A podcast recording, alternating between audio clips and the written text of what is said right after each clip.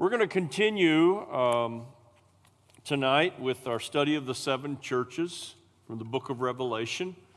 And so, uh, yeah, I decided instead of trying to do some special end of the year service tonight, let's just keep going with what we're doing. We pretty much had the special end of the year service on Sunday morning. And tonight we're going to be talking about the uh, church at Smyrna. Um, so, you ready to get started? Awesome. Praise God.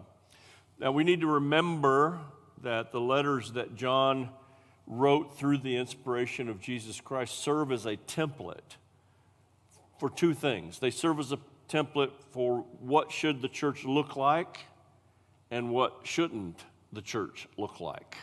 There really is a fundamental template that we see there. If we find things that Jesus commends at any one of the churches, we should strive toward that thing. And if we find anything that the Lord condemns, then we should do everything in our power to steer clear of that, right? Because there's, there's examples in all seven of these churches of what we should be and what we shouldn't be as a people and as a church. We've already gone through uh, the study of the church of Ephesus and basically learned four things, I believe, at least four things that I've picked out. Number one, uh, be willing to break a sweat for Jesus, you know, have a willingness to work hard for Jesus. Uh, number two, be willing to endure hardship with grace and joy. And how many know that isn't, that's not easy to endure hardship with grace and joy. But we found that. Be willing to test all things. And then finally, and we'll get this lesson from every one of the letters, be sensitive to the voice of the Holy Spirit. Now, if you were unable to catch the teaching on that, I encourage you to go back into uh, our YouTube files and watch um, the different studies so that you can be up to speed. Tonight, we're going to start our study with the church of Smyrna. I don't expect we'll get too far. I, I expect, I think Ephesus took us three, three weeks to get through, and I already can see that it's probably going to take three weeks to get through Smyrna as well. So if you have your Bibles, and you should because this is midweek Bible study, you can turn to the book of Revelation, chapter 2. I'm going to read verses 8 through 11. I'm going to be reading them from the New American Standard Bible, but every one of the other scriptures that'll show up on the screen are going to be from the New King James Version. Here we go.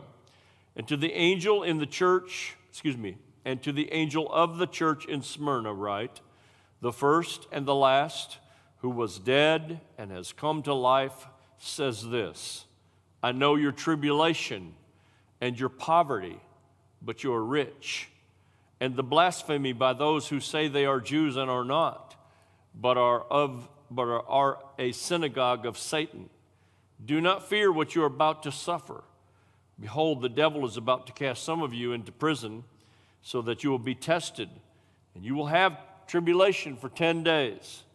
Be faithful until death, and I will give you the crown of life. He who has an ear, let him hear what the Spirit says to the churches. He who overcomes will not be hurt by the second death. There's so much in that short letter. I mean, we could probably have three weeks of study on what is the second death, you know? So we got a lot of uh, interesting things to study. But as I did with Ephesus, I kind of started off our study on Ephesus giving you a snapshot of the city itself.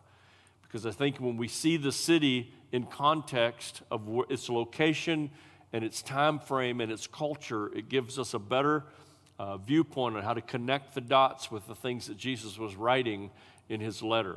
So here's some uh, snapshot information about the city of Smyrna. It was known as the most beautiful city in all of Asia. Although Ephesus was the gateway to Asia, uh, Smyrna was known as the most beautiful, lovely uh, city that there was. It was a great city of commerce, a great city of trade. Um, it, believe it or not, uh, this is hard to really get a picture of, but it actually had a street of gold in it. And the street of gold ran from the temple of Zeus all the way to the temple of Cybele. We're going to take a look at some of these gods and goddesses as well so you get a better picture of this city. So there was actually a, a, a gold street. It was called the Golden Street that ran from temple to temple. It was, uh, as if Ephesus was, it was a city under Roman rule, uh, which can tell you a whole lot about the culture in and of itself. But this city wasn't under Roman rule because it was being subjugated by Rome. It was willing. It was. It had a heart for Rome. It loved Rome, and so it was willingly a subject of the Roman Empire. Culture flourished in Smyrna. Sounds a little bit like Hollywood to me. It was home to a sports arena. One of the most magnificent libraries of the uh, first century was located in Smyrna. Uh, it was home to music and drama theaters, uh, and it also had a lot of uh, incredible architecture. So it, it was a city of culture, a city of commerce, a city of trade, a beautiful, apparently a very beautiful to the eye uh, city, but it also had multiple pagan temples, multiple. I just mentioned Zeus and Cybele. So in, in, in uh, Smyrna, here's, here's the temples, here's the god and or goddess that they worshiped in those temples. Again, I'm sharing all this information with you because I want you to see a snapshot of the city that this church was in. And it will tell you a lot about why Jesus said what he said in his letters. Remember, by the way, that there's no uh, reproof or rebuke to the Smyrna church at all. There's nothing but positive praise to. There's not necessarily good news because you're going to be persecuted and, and poverty and imprisoned, but there's no, uh, I have this against you to the church at Smyrna. So here we go. The temple of Cybele. Cybele was the great mother of wild nature. We might call her Mother Nature, all right? Uh, and she was worshiped as the goddess of fertility, and she was worshiped as the goddess who protected soldiers during war. Then there was the temple of Zeus. Zeus was uh, the god of the sky, lightning and thunder, and he was, uh, uh, uh this will sound familiar, the god of all gods. Okay? What you'll see is a lot of correlations between Christian belief and pagan belief. Uh, the temple of Apollo. Apollo was worshiped as the god of archery. All you bow hunters, don't be going and worshiping Apollo. Uh, he was also known as the god of music and dance. Get this, he was known as the god of truth and prophecy. Get this, he was known as the god of healing and disease, and including some more things. The temple of Nemesis was there, and it was, she was a goddess of divine retribution and revenge. The temple of Aphrodite, many of you have heard that name. She was worshiped as the goddess of love, the goddess of beauty, the goddess of pleasure, passion, and procreation.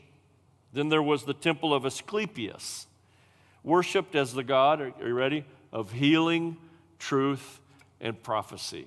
Is it easy to see how some Christians who did not have their nose in the book might be able to be confused in that cultural environment. Lots of stuff. Then another thing about Smyrna was Smyrna was very prideful. It was a city that was filled with self exaltation. They actually would say, its citizens actually bragged that it was the first and the last city. Now, that should tell you why Jesus opened up his letter with, I am the first and the last. I'm trying to help you see some correlations to what was going on in the city and why Jesus wrote certain things. So uh, I want to read, oh, I wanted to say as well that um, many of you may have heard of Polycarp. How many of you have heard of Polycarp before in religious idea? Uh, he was a great bishop and he was martyred in uh, Smyrna. And I chose to read uh, from this book. This is a really cool book. It's called um, The Revelation of John. I have two volumes of this, it's just packed with information. Um, and there was a section of it that I wanted to read to you tonight as it related to Polycarp. So keep in mind that this city was a grand city, a city of commerce, a city of trade, uh, a, a, a, beautiful city, a city of multiple gods, uh, a, a, city of culture. I may have said that already, but it was also. Uh, oh, and, and let's keep in mind that it was a city that loved Roman theology and Roman rule, okay? They gave themselves completely to it. This church is not in a good environment, okay? Not in a good environment at all, because it was also a church of great martyrdom. So I really felt led to, to, read this to you, so bear with me for a minute. I got a few things that I want to read to you tonight. Uh, Polycarp, Bishop of Smyrna, was martyred on Saturday, February 23rd, AD 155. It was the time of the public games. The city was crowded, and the crowds were excited. And suddenly the shout went up Away with the atheist! Let Polycarp be searched for. Now, keep in mind, in that setting, the atheist was the person who didn't believe in the multiple gods. Okay? Away with the, the atheist. No doubt Polycarp could have escaped, but already he had had a dream vision in which he saw the pillow under his head burning with fire, and he had awakened to tell his disciples, I must be burnt alive. His whereabouts was betrayed by a slave who collapsed under torture. They came to arrest him he ordered that they should be given a meal and provided with all they wished, while he asked for himself the privilege of one last hour in prayer. Not even the police captain wished to see Polycarp die. On the brief journey to the city, he pled with the old man What harm is it to say Caesar is Lord and to offer sacrifice and be saved? But Polycarp was adamant that for him only Jesus Christ was Lord. When he entered the arena, there came a voice from heaven saying, Be strong, Polycarp, and play the man. The proconsul gave him the choice of cursing the name of Christ and making sacrifice to Caesar or death. Eighty and six years have I served him, said Polycarp, and he has done me no wrong. How can I blaspheme, blaspheme my king who saved me? The proconsul threatened him with burning and and Polycarp replied, You threaten me with the fire that burns for a time and is quickly quenched, for you do not know the fire which awaits the wicked in judgment to come and in everlasting punishment. Jab! Why are you waiting? Come, do as you will. So the crowds came flocking with clubs from the workshops and from the baths, and the Jews, even although they were breaking the Sabbath law by carrying such burdens, were foremost in bringing wood for the fire. They were going to bind him to the stake. Leave me as I am, he said, for he who gives me power to endure the fire will grant me to remain in the flames unmoved, even without the security you will give by the nails. So they left him loosely bound in the flames, and Polycarp prayed this great prayer. Whew. I just feel anointing just even reading it. It's pretty powerful. O Lord God, Almighty, Father of thy beloved and blessed child, Jesus Christ, through whom we have received full knowledge of thee, God of angels and powers, and of all creation, and of the whole family of the righteous who live before thee, I bless thee that thou hast granted unto me this day and hour that I may share among the number of the martyrs in the cup of thy Christ for the resurrection to eternal life, both of soul and body to the immortality of the Holy Spirit. And may I today be received among them before thee as a rich and acceptable sacrifice, as thou, the God without falsehood and of truth, has prepared beforehand and shown forth and fulfilled. For this reason, I also praise thee for all things. I bless thee, I glorify thee through the eternal and heavenly high priest Jesus Christ, thy beloved child, through whom be glory to thee with him and the Holy Spirit, both now and for the ages that are to come. Amen. There's only just a little bit more. So much is in plain fact, but then the story drifts into legend. For it goes on to tell that the flames made kind of a tent around Polycarp and left him untouched. At length, the executioner stabbed him to death to achieve what the flames could not do. And when he did, there, was, there came out a dove and much blood, so that the fire was quenched. And all the crowd marveled that there was such a difference between the unbelievers and the believers. This is my last part.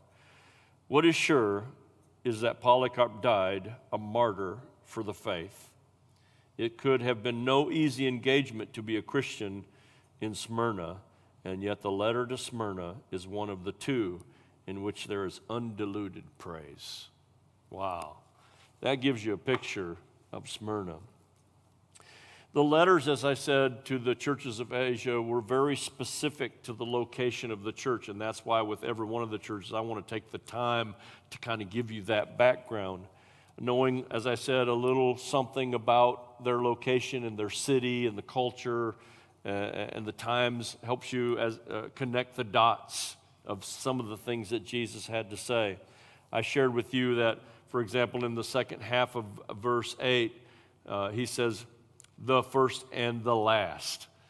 That was, that was not just an encouragement and an affirmation and an identification of who Christ was. It was, yes, it was that, but it was also an encouragement and an affirmation to the people who are a part of the church of Smyrna saying, The city is not the first and last. I am the first and the last. And that's pretty powerful. I, I love that. So it's important to keep in mind uh, that this letter to um, Smyrna has no rebukes, no reproofs, nothing but commendations. But there's some woe is me news for them as a church in that city. So, uh, Revelation, I think this will be on the screen, so I'm going to revert now to the New King James Version. Revelation 2, verses 9 through 10. I know your works tribulation, and poverty, and in parentheses, but you are rich. And I know the blasphemy of those who say they are Jews and are not, but are a synagogue of Satan. Do not fear any of those things which you are about to suffer. Indeed, the devil is about to throw some of you into prison, that you may be tested, and you will have tribulation 10 days. Be faithful unto death, and I will give you the crown of life. So, in this setting of these verses of what I would call bad news, right? Would you all call that bad news? That's a little worse than 2020 news. You're going to have affliction, poverty, and imprisonment. But now we need to take a look at these words and what they really mean. Christ mentions three things to them about the trials that they are about to face. Keep in mind, this is a church that had no rebuke from Jesus, meaning there was nothing for Jesus to rebuke. And yet they were going to face great trials. So you have affliction, poverty, and imprisonment. Now, uh oh. Oh, I guess I made two copies. There we go. Not sure how that happened. Here we go. Affliction or in some, tribula- uh, some translations says tribulation. Some translations say persecutions. It comes from a Greek word. You don't need to know this or have spelling, but it's called thlipsis. And it doesn't just mean affliction, persecution, and tribulation. It means tribulation that is a crushing weight. I mean, that's why the word affliction was used. It's not just, we're going to have a trial not just I'm going through a hard day.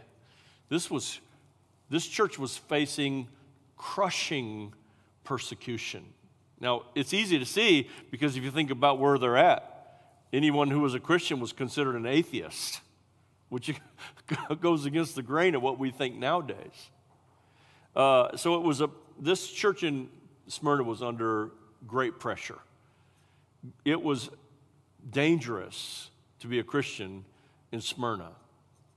And yet, and yet this church received nothing but praise from Christ.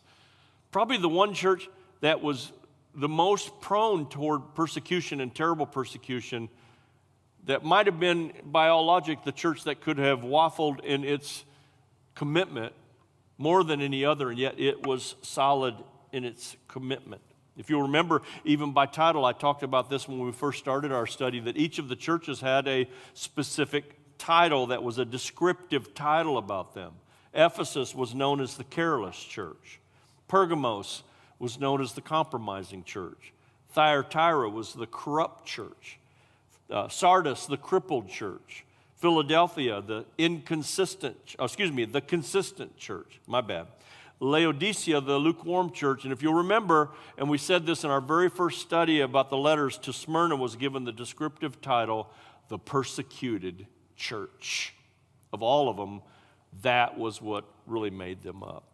And we shouldn't find it unusual that the church was persecuted, um, was persecuted. But we also shouldn't find it unusual or impossible that the church will be persecuted in these last days that we live. We live a pretty comfortable life here in America, regardless of who's uh, in the White House or who's not in the White House or who's the Speaker of the House or who's not the Speaker of the House. We live a pretty comfortable life here in America uh, compared to other places. There is crushing persecution that has already hit the world. Not here, maybe. It's not crushing in America yet. Let me add that. But it certainly is everywhere else.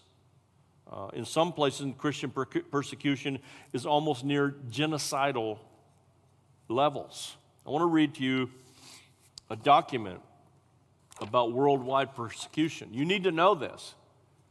Uh, it's very comfortable for us to be here in America and in our church building and to have soft, cushy seats to sit on and go about our days and praise and worship. And we think that we're experiencing persecution in America. No, my friend, this is going to give you a picture and some other things that we're going to talk about of what persecution really looks like. Uh, thlipsis, severe, crushing persecution. And if I'm going to do my job as a pastor to prepare you for the last days of the Lord, then I'm also going to do my job to prepare you that we too will have to face this type of thing should the Lord tarry. Okay? I'm going to read this to you, and I'm, i can make a copy of this available to anyone that wants it. It's from uh, a, um, a uh, organization, that's the word I was looking for, called Open Doors. Every day, eight Christians worldwide are killed because of their faith. I didn't do the math on how many that is a year.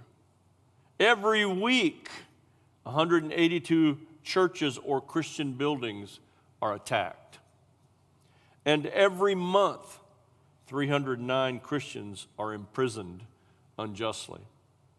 The listed nations comprise 260 million Christians suffering high to severe levels of persecution, thlipsis, up from 245 million in last year's list.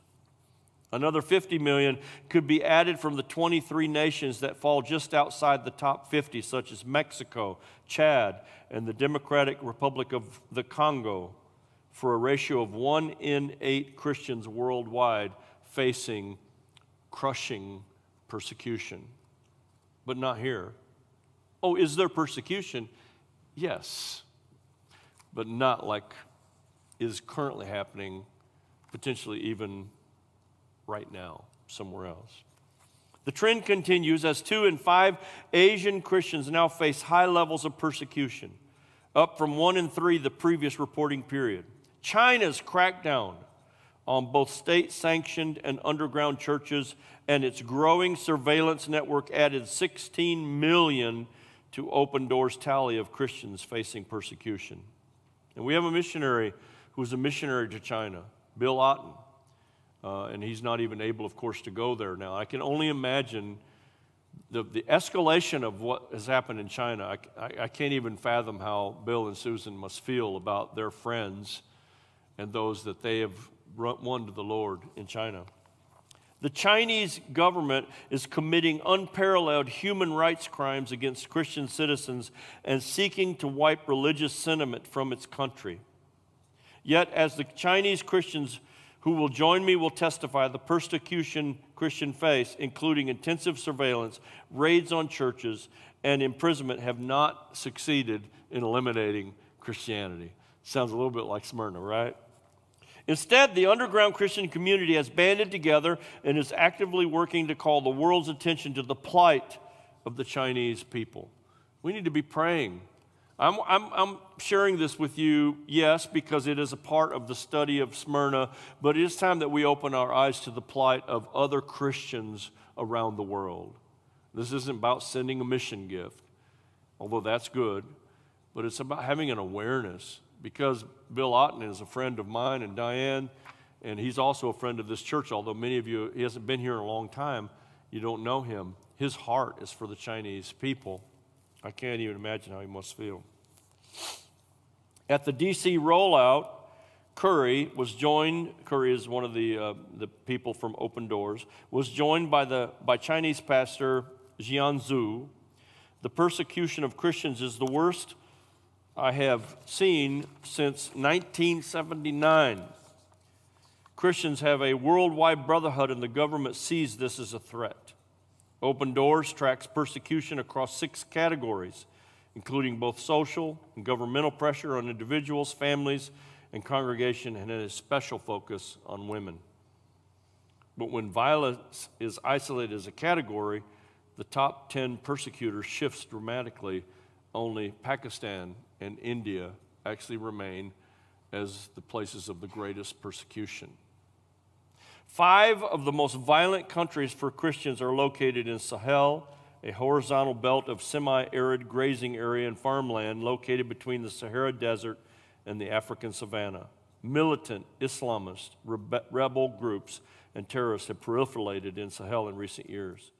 Conflict between Muslim herders and Christian farmers has also resulted in violence, and weakened government structures leave the population vulnerable. Uh, you should be thankful that I chose not to show you any videos of some of the horrible, heinous acts that are happening because people will not renounce Jesus Christ as Savior. And if you study end times, you study Revelation, you'll find that that same thing will happen for those who do not take the mark of the beast. That they will, the Bible says, be beheaded for their uh, pronouncement of faith. Nigeria, where Africa's largest Christian population has no more cheeks to turn, ranked number 12 overall, but is second behind only Pakistan in terms of violence and ranks number one in the number of Christians killed for reasons related to faith. Nigeria, just in, in 2020, 1,350 people killed for their faith. Central African Republic, 924. Sri Lanka, 200. Democratic Republic of Congo, 152, South Sudan, 100, Burkina Faso, 50, Egypt, 23, Pakistan, 20, Colombia, 16.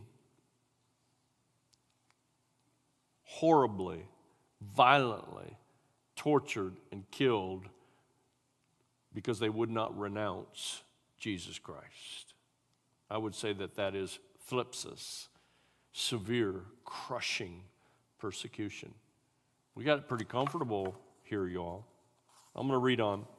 Part of my plan tonight.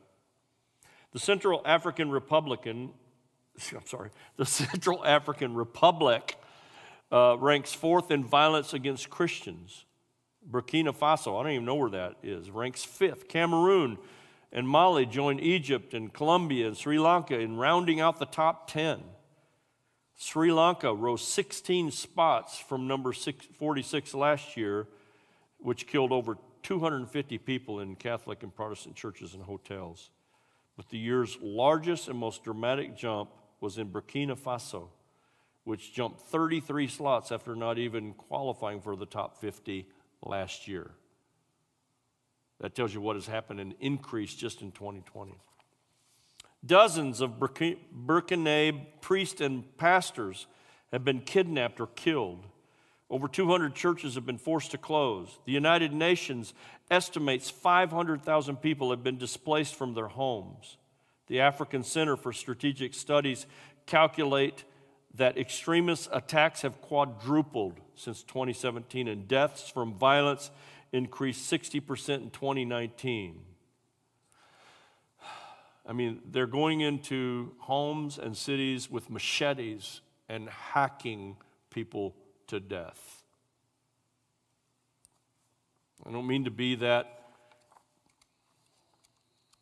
gross, if you will, but this is happening to believers in the same Lord that you believe in who do not have the comfort level that you and I experience today.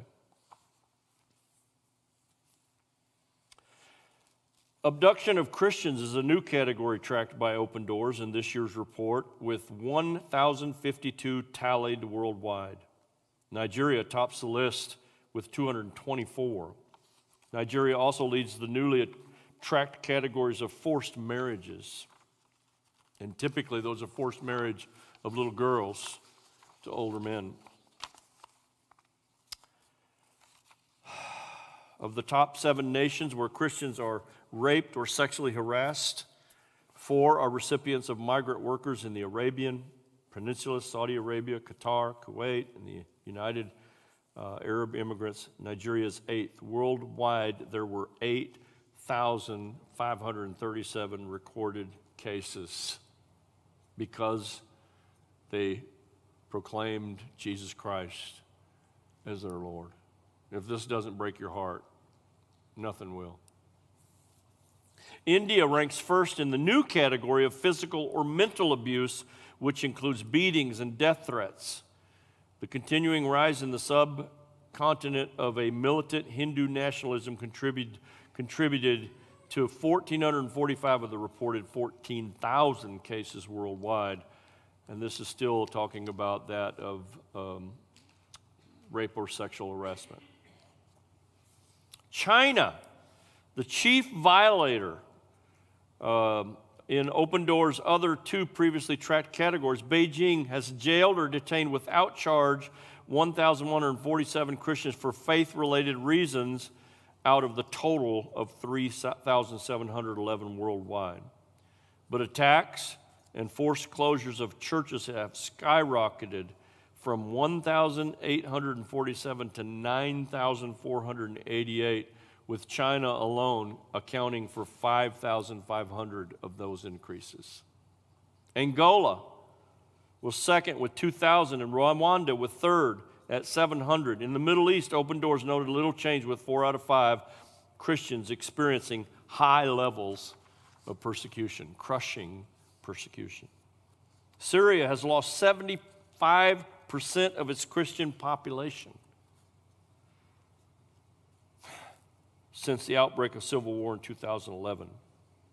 Iraq has lost 87% of its Christian population since the Gulf War. Open Doors believes it's reasonable to call Christianity the most severely persecuted religion. I know that wasn't good news, but in one of the two letters that Jesus wrote that had zero condemning or reproof or rebuke was facing this kind uh, and even more heinous probably persecution that you and I, many Christians have no clue that this stuff is happening across the globe. We hear about it on the news and we are desensitized to it because there's so much bad news. And we don't realize that what that is is a church of Smyrna type of persecution. Here's some more data in the form of headlines. So, what I'm reading to you is just nine headlines, current headlines. Hundreds of Pakistan Christians flee after pastor's Facebook post attracts death threats. Rising persecution in China forces thousands of pastors into hiding. Y'all need to understand that when I read this stuff, I begin to relate that in the end times, this is something that we will face as a church as well. We are not exempt from this persecution just because we're in America. Okay? I'm going to read some scriptures to you in a minute that will show you that that's true. If you're a believer in Jesus Christ, you can expect thlipsis, severe persecution. Number three, armed mob attacks Christians in India burning their Bibles. Number four, Christians in China face heavy prison sentences for selling audio Bibles. Iranian Christian convert gets 80 lashes for drinking communion wine.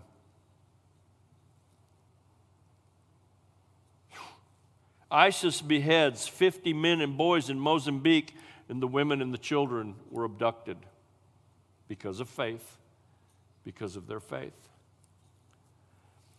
China is converting churches into factories. Number eight, Christians executed in North Korea, North Korea for owning a Bible and their family newborn babies were murdered. And I know that's enough already. I'll do one more. Thousands of Hindu radicals attack Christian homes in India. I don't know about you, but I'd say that there's crushing persecution happening across the globe. Well, Pastor, why are you telling all this? As I said, each of these letters is an example to the church today of the things that we should do and the things that we shouldn't do.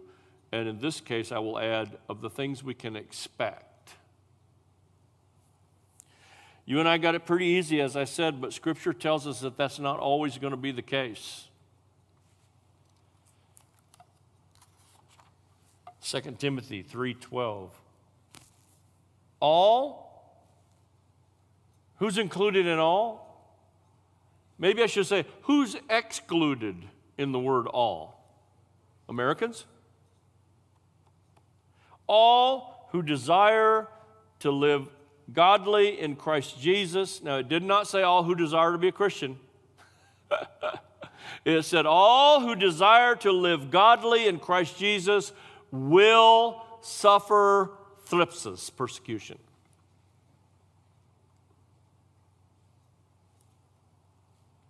I know it's heavy. John 15, 20. If they persecuted me, they will also persecute you. You say, Pastor, come on, have some good news. I don't know that the church of Smyrna got any good news. Goes on to say there'll be poverty, there'll be great poverty, they'll be imprisoned. It says for 10 days. We'll talk about that uh, uh, at another time, quite frankly, in more detail, but that doesn't mean 10 literal days. That was a, a figure of speech relating to a short period of time. But the case back then, in that city especially, you didn't go to prison to get out, you went to prison to die. That's why it says, uh, uh, be faithful unto death. There isn't a lot of good news in this letter to Smyrna, is there? Why should we celebrate as though we're exempt somehow? Acts 14 22, strengthening the souls of the disciples, exhorting them to continue in faith and saying, We must, through many tribulations, enter the kingdom of God. The American church isn't, you are not experiencing many tribulations. I mean, we all, every day's got enough trouble of its own. Jesus talks about that, but that's not tribulation, y'all. Oh, somebody made fun of me because I was a Christian. Well, they, okay, they didn't cut your head off or rape you. I'm sorry to be so blunt and blatant, but that's what Christians are facing today. And, and we're exempt Revelation 7 13 through 14. Then one of the elders answered, saying to me, Who are these arrayed in white robes, and where did they come from? And I said to him, Sir, you know. So he said to me, These are the ones who come out of the great tribulation and washed their robes and made them white in the blood of the Lamb. How does this fit to the scheme of our study? Because there's a thing called the seven year tribulation period, of which the last three and a half years will be one of the worst that the saints of God have ever faced, that have ever happened. A tribulation unlike anything that's ever taken place on earth, the Bible tells us. Those of you who say, well, this, uh, there's a rapture issue here, you need to go back to the beginning of our studies to know where we stand on that, or at least how we're looking through this. Matthew chapter 5, this is some good news. I think this, it, it would be, uh, behoove me, I suppose, to try to end on a positive note, don't you think? uh, Matthew chapter 5, verse 10 through 12, Jesus speaking, Blessed are those who are persecuted for righteousness' sake, for theirs is the kingdom of heaven. Blessed are you when they revile and persecute you and say all kinds of evil against you falsely for my sake. Rejoice and be exceedingly glad, for great is your reward in heaven, for so they persecuted the prophets who were before you. I am not here as, I, you know me, I'm not a doom and gloomer, doom and gloom preacher, uh, and I'm also not a just a positive mental attitude you know, guru either. Just truth. Let's look at the truth. Whether the truth hurts or not, let's look at the truth. We should expect persecution here in America. In the same way it was written in biblical times, that is currently happening across the globe. It just hasn't reached us yet. But let our country continue to seek down into socialism led by Marxists and others down the path that we're going right now, and we will see more attacks on the church, more attack on those who believe in, Christian, in, in Jesus Christ, and more attacks on ministers of the gospel of Jesus Christ. We will see it here in America. I wrote in my notes, I wonder, are you ready? Are you ready? Listen, this brings us right back to why I started this to begin with to prepare the people of God for the last days, for the Lord's coming. Uh, every year I get a uh, I predict statement from my pastor, I'm going to close with a couple of these. This is I predict 2021 and beyond. Um, the battle is on. Beware of the soon coming storm. If we stand on one, excuse me, if, if we stand as one, the year will be one. There is an oncoming storm. I'm only going to do three of the many that are there. There will be a strong move for church displacement as socialism and the Marxists move into the local church and try to take it over. Now, again, he writes these as, uh, for example, the title, I Predict 2021 and Beyond. But we've already seen what has happened in 2020 has set the stage for so many probabilities that are not positive probabilities. We must be prepared for these last days. I, this is a mandate that the Lord put on me just weeks after coronavirus hit our country that I needed to prepare people for the Lord's coming to prepare you to be tough, resilient saints of God who, like Smyrna or Polycarp, will say, Go ahead and burn me. I'm covered by the fire of Jesus Christ. And what a great, if it is folklore, that the fire surrounded him like a tent. When they cut him open, so much blood came out. Put the fire out. I mean, still yet, he, was, he had that strength, that courage to go through such a thing if any one of us, and oh, uh, come on, let's be honest with, let's be honest. Any one of us in this room would be screaming bloody murder to get out of that situation. We need to have that kind of faith. We need to be that solid in what we believe and what we're doing. And that brings me to the last thing that Doc wrote in his statement, and I'll close with this. Nonchalant and mediocre Christianity will have to go and so will spiritual double agency. It's mandatory to be found chasing God this year with full fervency. You might think, well, what a great way to end a bad year. Listen, we're not going to camp at 2020, but nowhere did it say that 2021 is going to be another grand year for Christianity. Now, we may have some grand seasons. Amen. Praise God. And some revival times. But the whole, the overarching view of attack against Christianity is only going to get worse and worse and worse. I don't know how long it will take, but we need to be prepared that if it were to happen in our lifetime, we could have that kind of strength and that kind of faith that says, nothing will ever make me denounce my faith in Jesus Christ. Nothing. I'm not sure that many of us are there. I'd love to say if you can believe it and receive it, give the Lord some praise, but a lot of it isn't praiseworthy. It's sobering. Such was life probably for the church at Smyrna. I know your tribulation and your poverty and the blasphemy by those who say they are Jews and are not. Do not fear what you're about to suffer. Behold, the devil's about to cast some of you into prison so that you will be tested and you will have tribulation. It says for 10 days, but that means for a short period of time. Be faithful unto death, and I will give you the crown of life. Next Wednesday, we'll continue our study um, on the church at Smyrna because we only made it past affliction. We need to talk about poverty and imprisonment. This is the letter. I mean, I can avoid all this stuff if you want me to, but it is the letter.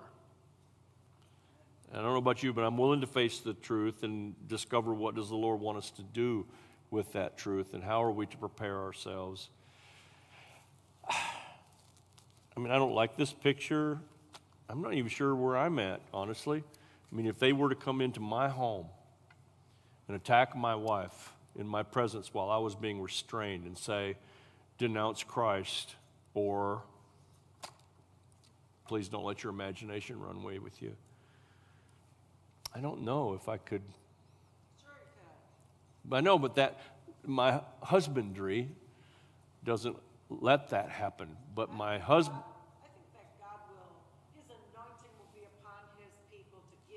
Grace in the moment. Thank you, Diane.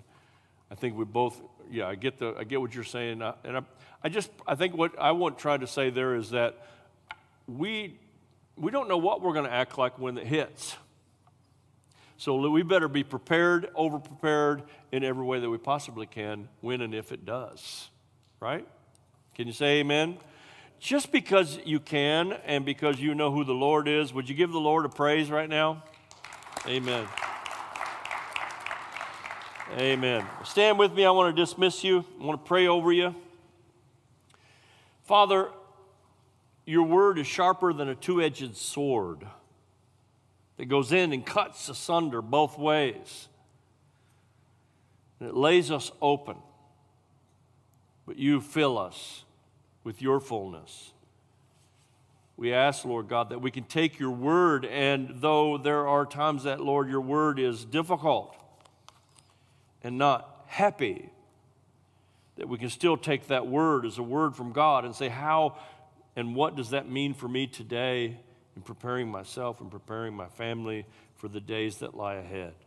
For Lord, you instructed me, you gave me a mandate and a mantle to teach the people who call this their church and me their pastor how to survive the end times and be ready for the Lord's coming. May we take it all to heart, whether it's good news or bad news. And may we recognize, even as Diane said so wonderfully, in those moments, you will give, as you gave Polycarp, you will give us the grace to stand in the midst of the fire and worship our King of Kings and our Lord of Lords, no matter what. I speak a blessing over each and every one of the saints of God that are here in this room and all of those of you that have connected with me tonight through Facebook and or YouTube. I call you blessed. Uh, it almost sounds weird to say this, but Happy New Year. I call you blessed. Go enjoy in peace and be strengthened in the name of the Lord. Love you guys.